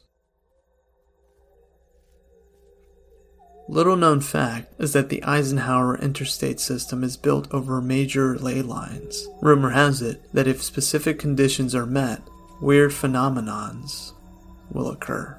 Phenomenon of the first. The first sign of this phenomenon is that you will lose all radio reception, and devices such as MP3 players, Discman, tape decks, and other music players will cease function. Your heater will begin to only dispense cold air regardless of setting. After the first mile of this, you will notice a fog growing at the edges of the road, and you will see no exits, regardless of whether they were there or not. If you continue on, you will begin to see the occasional pedestrian. Some of them will gesture that they would like to hitch a ride. Under no circumstances should you stop for them. No one has ever stopped and survived. If you see lights approaching from behind, and it is a hearse, do not let it pass you, no matter what. After 13 miles, the phenomenon will end, and you will be safe. Phenomena of the second. Investigated by the witnesses after they read the instructions they found in a book left behind in a rest stop bathroom. Participants must mix a shot of whiskey, a drop of their own blood, one drop for each participant, a pinch of salt, and a small amount of used engine oil, mixed with water from a rest stop fountain in a glass bottle, and smash it on the interstate in the evening or morning. If the instructions were followed correctly, the way will become densely foggy, and all unmarked exits will appear. And if you pass by, it will be close to you for six years. If you take the exit, go left and under the interstate. Half a mile down the road is an old gas station. Inside, it said that a full glass of coffee sold there will keep you awake all night, and the other food and beverages are purported to have various properties themselves. Pay the proprietor only in metal coinage. No bills, no checks, no cards. There are also arcade machines near the back of the store, as well as an old fortune telling wizard in a glass case. He knows how you will die. Accept no sexual favors that are offered to you while there and do not anger anyone. Your life depends on it. Something really weird happened to this post. It had the entire thing and comments. I remember approving like three comments on this entry when it was first posted. But apparently, at some point, that changed and half the post went missing, and the comments got closed. It also lost its category, making it the only thing that is uncategorized. Sections that previously didn't exist. I have no idea when or how, and didn't even notice until someone in the pawn shop puzzle comment section pointed it out. Creepypasta.com is haunted. I'm a search and rescue officer from the U.S. Forest Service. I have some stories to tell. Written by Search and Rescue Woods. I wasn't sure where else to post these stories, so I figured I'd share them here. I've been an SAR officer for a few years now, and along the way I've seen some things that I think you guys will be interested in. I have a pretty good track record for finding missing people. Most of the time they just wander off the path or slip down a small cliff, and they can't find their way back. The majority of them have heard the old stay where you're at thing, and they don't wander far. But I've had two cases where that didn't happen. Both bother me a lot, and I use them as motivation to search even harder on the missing persons case I get called on. The first was a little boy who was out berry picking with his parents. He and his sister were together, and both of them went missing around the same time. Their parents lost sight of them for a few seconds, and in that time, both the kids apparently wandered off. When their parents couldn't find them, they called us and we came out to search the area. We found the daughter pretty quickly, and when we asked where her brother was at, she told us that he had been taken away by the bear man. She said he gave her berries and told her to stay quiet, that he wanted to play with her brother for a while. The last she saw of her brother, he was riding on the shoulders of the bear man and seemed calmed. Of course, our first thought was abduction, but we never found a trace of the other human in the area. The little girl was also insistent that he wasn't a normal man, but that he was tall and covered in hair, like a bear, and that he had a weird face. We searched that area for weeks. It was one of the longest calls I've ever been on, but we never found a single trace of that kid. The other was a young woman who was out hiking with her mom and grandpa. According to the mother, her daughter had climbed up a tree to get a better view of the forest, and she never came back down. They waited at the base of the tree for hours, calling her name before they called for help. Again, we searched everywhere, and we never found a trace of her. I have no idea where she could possibly have gone, because neither her mother or her grandpa saw her come down. A few times, I've been out on my own searching with a canine, and they've tried to lead me straight up cliffs. Not hills, not even rock faces, straight sheer cliffs with no possible handholds. It was always baffling. And in those cases, we usually find the person on the other side of the cliff, or miles away from where the canine has led us. I'm sure there's an explanation, but it's sort of strange. One particularly sad case involved the recovery of a body. A nine year old girl fell down an embankment and got impaled on a dead tree at the base. It was a complete freak accident, but I'd never forget the sound her mother made when we told her that happened. She saw the body bag being loaded up in the ambulance, and she let out the most haunting, heartbreaking wail I've ever heard. It was like her whole life was crashing down around her, and a part of her had died with her daughter. I heard from another SAR officer that she killed herself a few weeks after it happened. She couldn't live with the loss of her daughter. I was teamed up with another SAR officer because we'd received reports of a bear in the area. We were looking for a guy who hadn't come home from a climbing trip when he was supposed to, and we ended up having to do some serious climbing to get it where we figured he'd be. We found him trapped in a small crevice with a broken leg. It wasn't pleasant. He'd been there for almost two days, and his leg was very obviously infected. We were able to get him into a chopper, and I heard from one of the EMTs that the guy was absolutely inconsolable. He kept talking about how he had been doing fine, and when he got into the top, a man had been there. He said the guy had no climbing equipment, and he was wearing a parka and ski pants. He walked up to the guy, and when the guy turned around, he said he had no face. It was just blank. He freaked out and ended up trying to get off the mountain too fast, which is why he fell. He said he could hear the other guy all night, climbing down the mountain and letting out the most horrible, muffled screams. That story bothered the hell out of me. I'm glad I wasn't there to hear it. One of the most scariest things that happened to me involved the search of a young woman who gotten separated from her hiking group. We were out until late at night because the dogs had picked up her scent. When we found her, she was curled up under a large rotted log. She was missing her shoes and pack, and she was clearly in shock. She didn't have any injuries, and we were able to get her to walk up with us back to the base. Along the way, she kept looking behind us and asking why that big man with black eyes was following us. We couldn't see anyone, so we just wrote it off as some weird symptom of shock. But the closer we got to base, the more agitated this woman got. She kept asking me to tell him to stop making faces at her. At one point, she stopped and turned around and started yelling into the forest, saying that she wanted him to leave her alone. She wasn't going with him, she said. She wouldn't give us to him. We finally got her to keep moving, but we started hearing weird noises coming from all around us. It was almost like coughing, but more of a rhythmic and deeper cough. It was almost insect like. I don't really know how else to describe it. When we were within the sight of base, the woman turns to me, and her eyes are about as wide as I can imagine a human could open them. She touches my shoulder and says, He says to tell you to speed up. He doesn't like looking at the scar on your neck. I have a very small scar on the base of my neck, but it's mostly hidden under my collar, and I have no idea how this woman saw it. Right after she says it, I hear the weird coughing right in my ear, and I just about jumped out of my skin. I hustled her to Ops, trying not to show how freaked out I was, but I have to say I was really happy when we left the area that night. This is the last one I'll tell, and it's probably the weirdest story I have. Now, I don't know if this is true in every SAR unit, but in mine, it's sort of an unspoken regular thing we run into.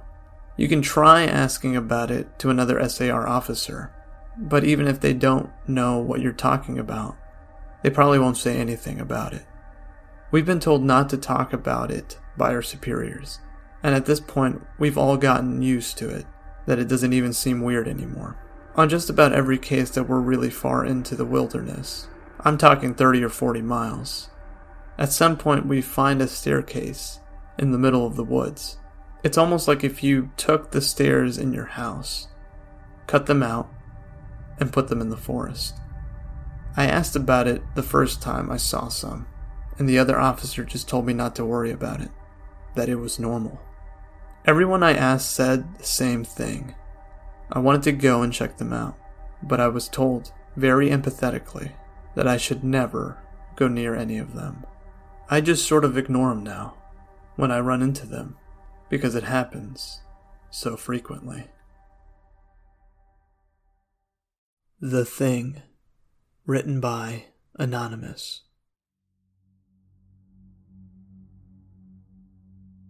There were two young boys named Trevor and Will. They spent most of their summer vacations hanging around town, looking for things to do. One hot August night, the boys were sitting on a fence by the main road. There was a cornfield just across the road. Suddenly, Trevor spotted something in the field. In the darkness, it was difficult to make out, but he he thought it looked like some sort of weird animal. He nudged his friend and pointed in that direction of the strange looking figure. Will said he could see it too, but the mysterious thing seemed vaguely human. The next thing they knew, the thing was gone. The boys craned their necks and scanned the field with their eyes. Out of the blackness came the thing. It slowly walked over to the edge of the field before disappearing again. Trevor and Will looked at each other, puzzled. What was that? asked Will. I have no idea, replied Trevor. No sooner had he said that than Trevor felt a clammy hand on his shoulder. He turned around and found himself staring directly into the hideous face of the thing. He let out a yell of terror and surprise. The rotting skin on the thing's face was coming off in several places, revealing the bone underneath. For a moment, it just stared silently at Trevor with its dark, sunken eyes. Then, it suddenly grabbed the hold of his arm. Trevor felt his fingernails dig into his flesh as he wiggled out of his grasp. The two boys leaped off the fence and ran down the road, screaming in horror. They didn't stop running until they reached their homes. They tried to tell their parents and friends about the thing that they had seen that night, but nobody believed them. When Trevor woke up the next morning, the scratches on his arms were still there. After a few days, they got worse and worse. Trevor got sick and his parents took him to the doctor. After examining his arm, the doctor told the boy that it was infected and he gave some pills for him to take. Unfortunately, Trevor's condition got worse and worse. The infection spread to his entire arm, and it wasn't long before his flesh was rotting and falling off. He was taken to the hospital, but no matter what the doctors did, no treatment seemed to work. The infection spread throughout his whole body. Trevor was confined to bed and started to waste away. It seemed like he was beyond help, and as the days went by, he steadily grew worse and worse. His anguished parents could only sit at his bedside and cry as they watched their beloved son slowly rotting away before their very eyes. On the day that Trevor finally passed away, Will came to the hospital to visit him. When the boy walked into the hospital room and saw Trevor lying in bed, he was horrified his friend looked exactly like the thing.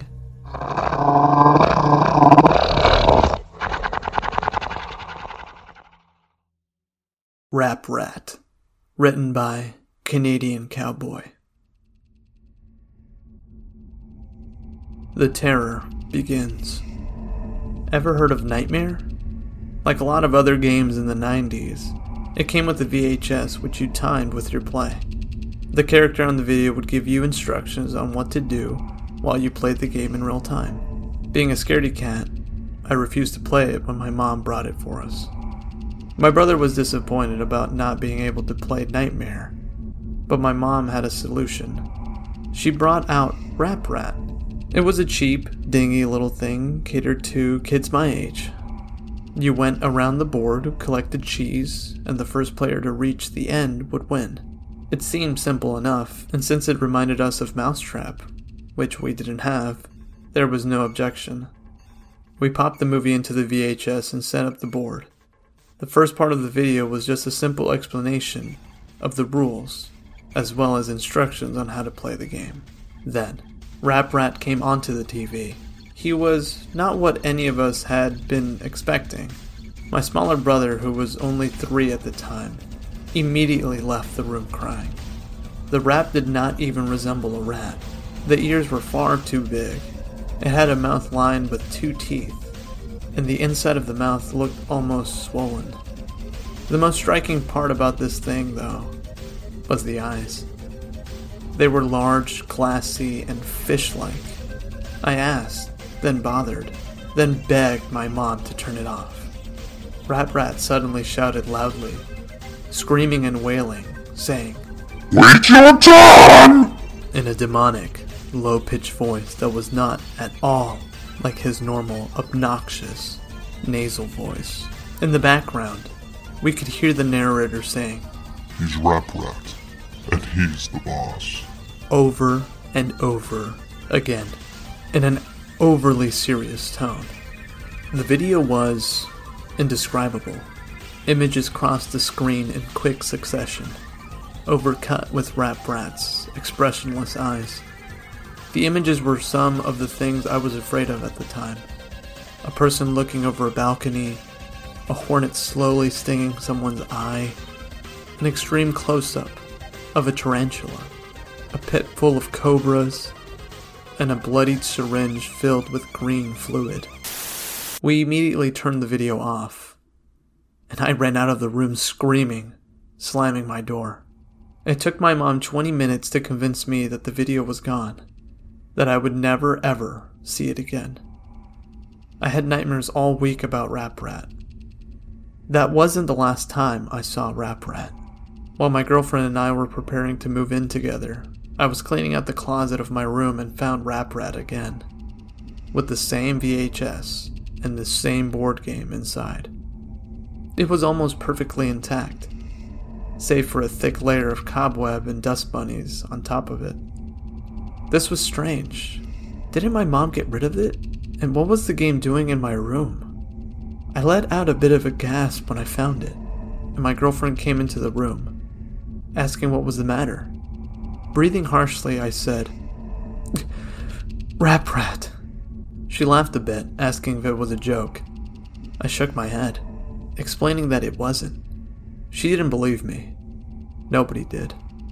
And I decided that the only way to prove it was to show her the video. I borrowed my neighbor's VHS and played the video for her. However, the images had changed. I saw a clown, its nose bursting and spraying blood into the screen. I saw a woman alone in the dark room. I saw a man being forced to pick up a white hot metal and hold it in his outstretched hand, turning his hand into a leathery mess. The screeching I heard as the child continued, picking up louder and louder. Then, Rap Rat showed up and began twisting and convulsing, its arm thrusting this way and that. The costume wasn't a costume anymore. The felt was real fur. Its face wasn't plastic, but instead a bristle of thorns with teeth. The eyes turned inwards and suddenly popped out again. Rap Rat's huge fish eyes were inside out, staring right at me watching my every move, my every expression. It grinned widely and gestured at my girlfriend and I with a single, outstretched, inhuman hand. I could hear the faintest screeching at my front door. The TV went blank and showed static. The scratching got louder. It wasn't scratching anymore, but thumping. The thumping of tiny feet on wood. My girlfriend embraced me in fear and my senses kicked in. Before anything else could happen, I stopped the video, ejected it, and unplugged the VHS. When I looked out the living room window, nothing was there. The police showed up soon after, warning us that the neighbor had seen a figure outside of our door and he had called it in concern. My girlfriend and I simply couldn't explain what just happened and had to tell the police officer that it was us. I was furious that a children's game was terrifying me. I went to pick up the tape, but the VHS burned my hand. It felt like I had touched the Bunsen burner on the highest setting.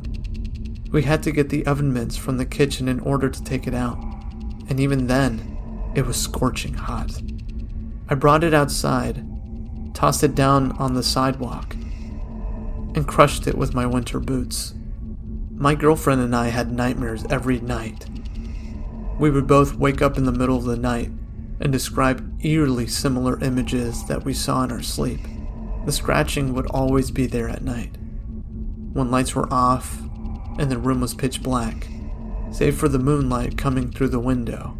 Now, though the scratching would always happen every night, I went near the front door, and every time we said Rap Rat's name, it sounded as if something very small was dragging something across the ground outside of the door, pacing, waiting. I would simply wait, with the covers pulled up to my neck, until I succumbed to exhaustion.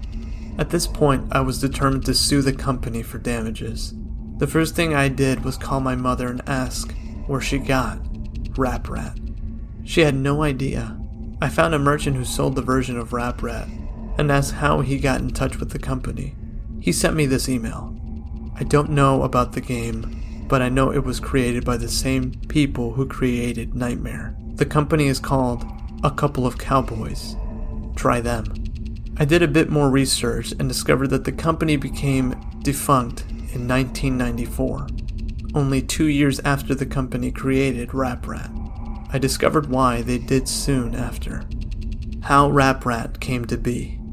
In 1992, the year of the game's development, a couple of cowboys had commissioned a manufacturing company in Haiti to create the doll portrayed in the game.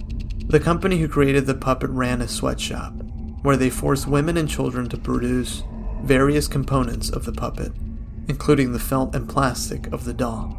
One day, a young Haitian girl got her arm caught in the industrial sewing machine. The spring loader, unable to handle the weight of the machine, came loose and struck the child's neck, killing her instantly. A few days after the funeral, the mother of the child came to the factory, demanding to see the owner, who denied that he had anything to do with it.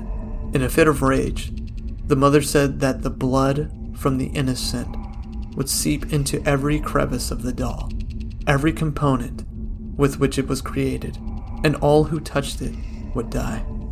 Apparat will curse you. The owner simply laughed and told his corporate boss about Apparat.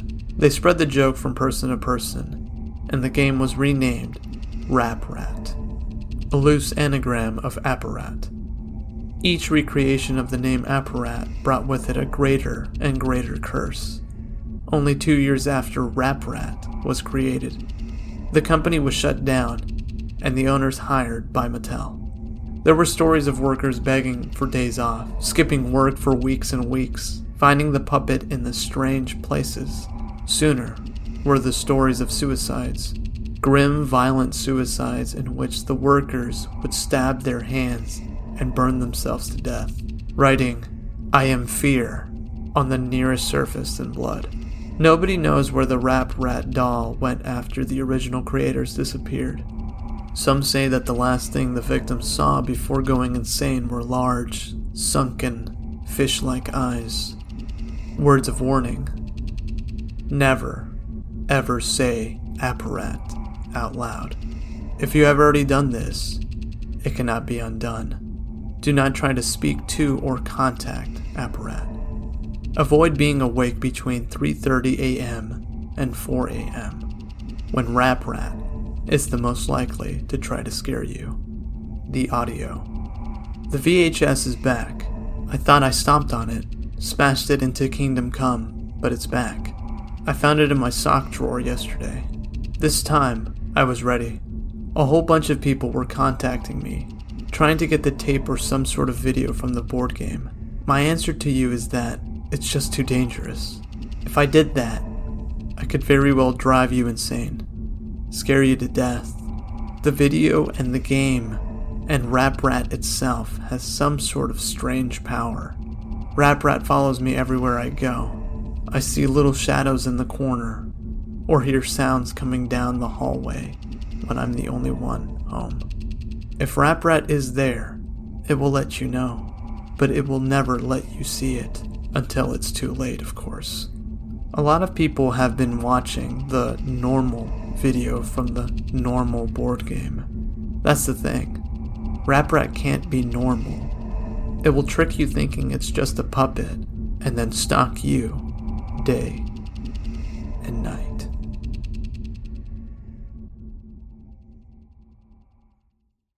God's Attic, written by Christian Thompson.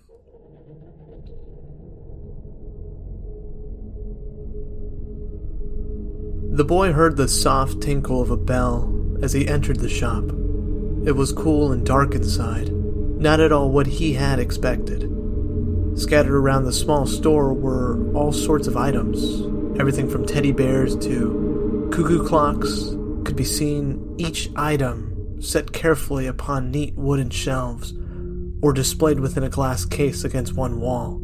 A faint, musty smell, like old clothing, tinged the air. Something about the shop was unsettling. Everything frightening. Perhaps it was the dark or the smell. But it seemed to Toby that this was a dark place, maybe even a dangerous one. As far as he could see, he was the only one in the store. Hello? He called out tentatively. Is there anyone in here? Only dark, musty silence greeted him. He began to turn towards the door, thankful for an excuse to leave, when a voice spoke behind him. leaving so soon? It asked. Toby spun around to see a tall, thin man leaning lazily against one of the glass display cases. Toby stared at the man, sure he had not been there before. he let out a soft chuckle, then took a few strides towards Toby. Toby drew back unconsciously as the man drew nearer. Now, my dear boy, he said, sounding hurt. There's no need to be frightened. I don't bite. The store owner was quite a sight. He resembled a human toothpick, dressed in a tux of purple velvet and red bow tie tied around his collar, a tall silk top hat, the same color as the tuxedo, was perched atop his head. The wide brim of his hat combined with the gloom of the shop bathed his face in shadows, though Toby could just make out a large, pointy nose above a pencil thin mustache, the only feature that could be clearly seen with his eyes, which were a bright neon green. But no, Toby watched in amazement as his eyes switched colors, flicking from green to red to blue, then back to green. Who. who are you? Toby asked. The mysterious man extended one long fingered hand, encased within an orange silk glove. Allow me to introduce myself, he said. His voice reminded Toby the kind of sleazy used car salesman that always shows up in movies. Walter O. Whimsy, he announced. Purveyor of rare and desirable artifacts at affordable prices. Despite the man's cheesy exterior, Toby found that there was something eminently likable about the shop owner.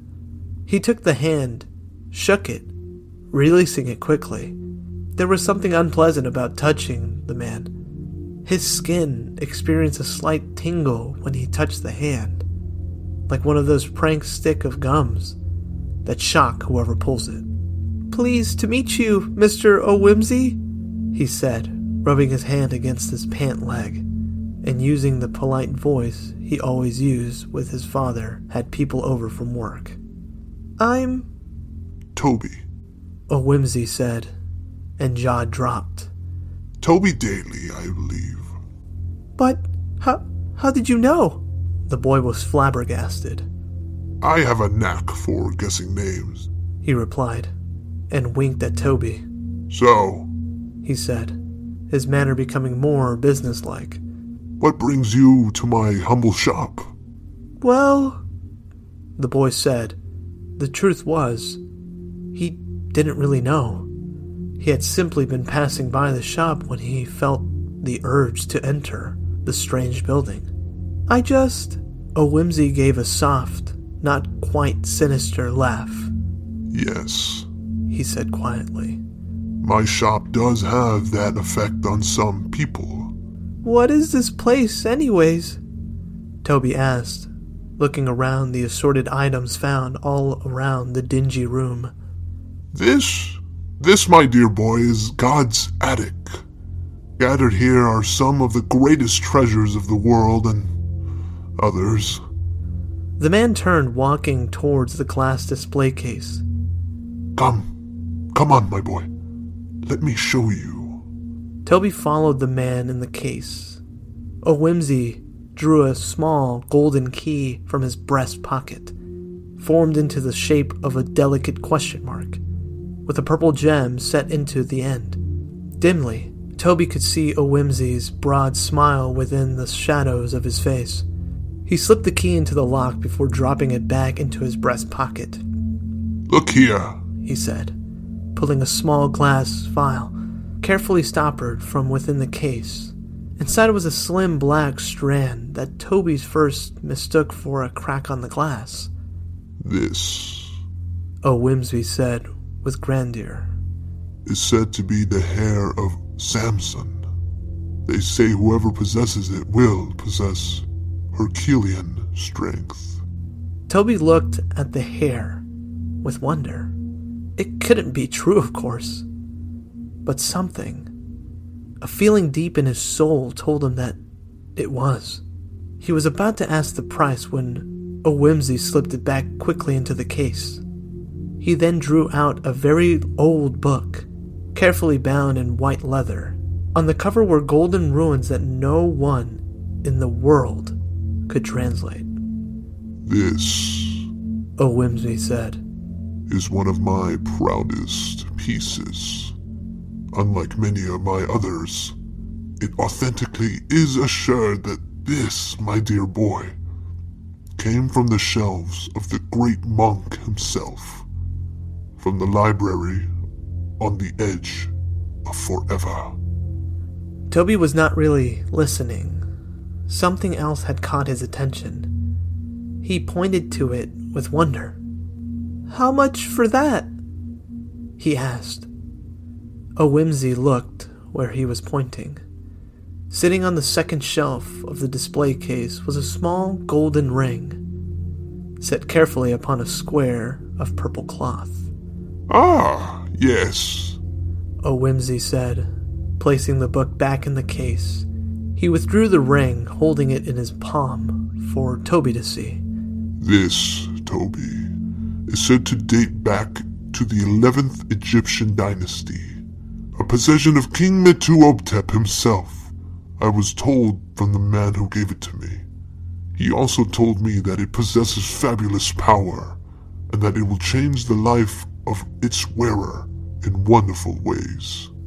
As with Samson's hair, Toby knew it could not be true, but found himself believing it anyways. What ways?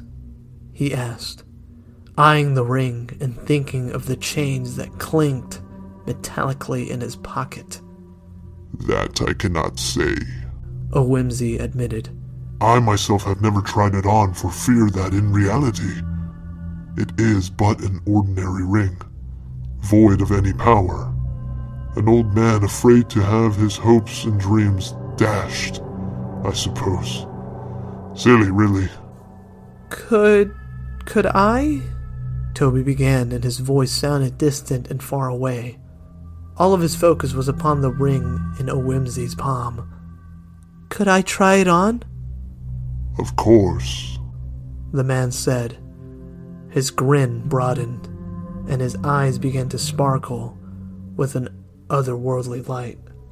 Toby took the ring from O'Whimsey's outstretched hand, carefully not to touch the man's palm. The metal felt cool against his skin, and he felt a shudder of pleasure as he touched it.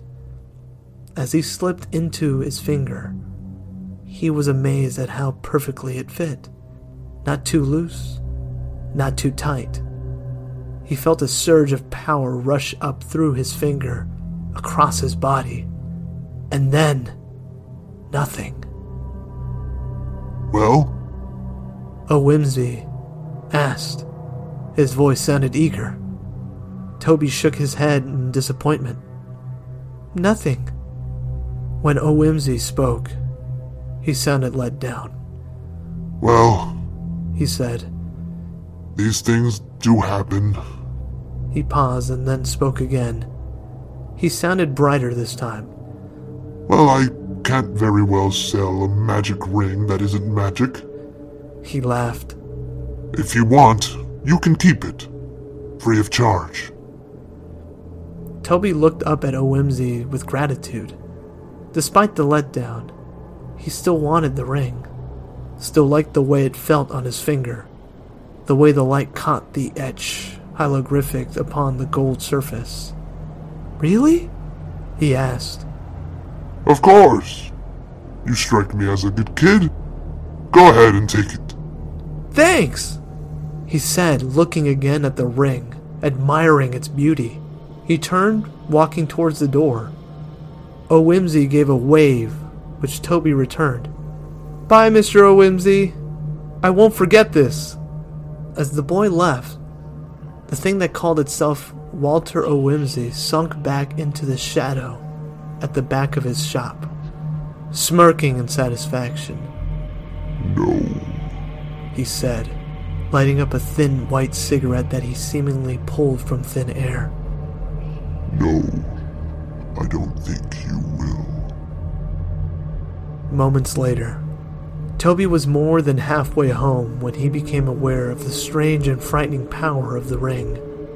He looked down at his hand to admire it once more, when, to his shock, over half of his hand was simply gone. The ring was still visible on his finger, but the finger itself was nowhere to be seen. It appeared to be floating in thin air. He screamed, but he was alone on the back country road. He tried to pull the ring from his finger, but his fingers went right through it, where his hand should have been. He grabbed the ring, but he was unable to move it. He screamed again in terror as the invisibility began to spread, creeping up the back of his hand to his wrist and up his forearm. He could no longer feel the limb at all, and he realized with horror that he was not only turning invisible, his body was actually disappearing. He tugged and tugged at the ring, but it wouldn't budge. It simply hung, suspended in the place where his hand should have been. He began to panic. This couldn't be happening. This couldn't be real. The image of the shop owner flashed through his frightened and confused mind. And O'Whimsey suddenly seemed less like a friendly old man and more like Satan himself. Toby shirked his backpack, tore off his shirt, his arm was completely gone, and his chest was beginning to dissolve as well. His legs, his other arm, going, going, gone. Toby felt the strange sensation, the feeling of nothing touching his neck, creep up on it, over his face. Frantically, he felt his mind slipping, falling apart. He began to forget things where he was, where he was going, who he was, until finally, nothing more remained of Toby Daly. The ring fell to the ground, landing in the dusty road, glistening innocently in the bright sunlight.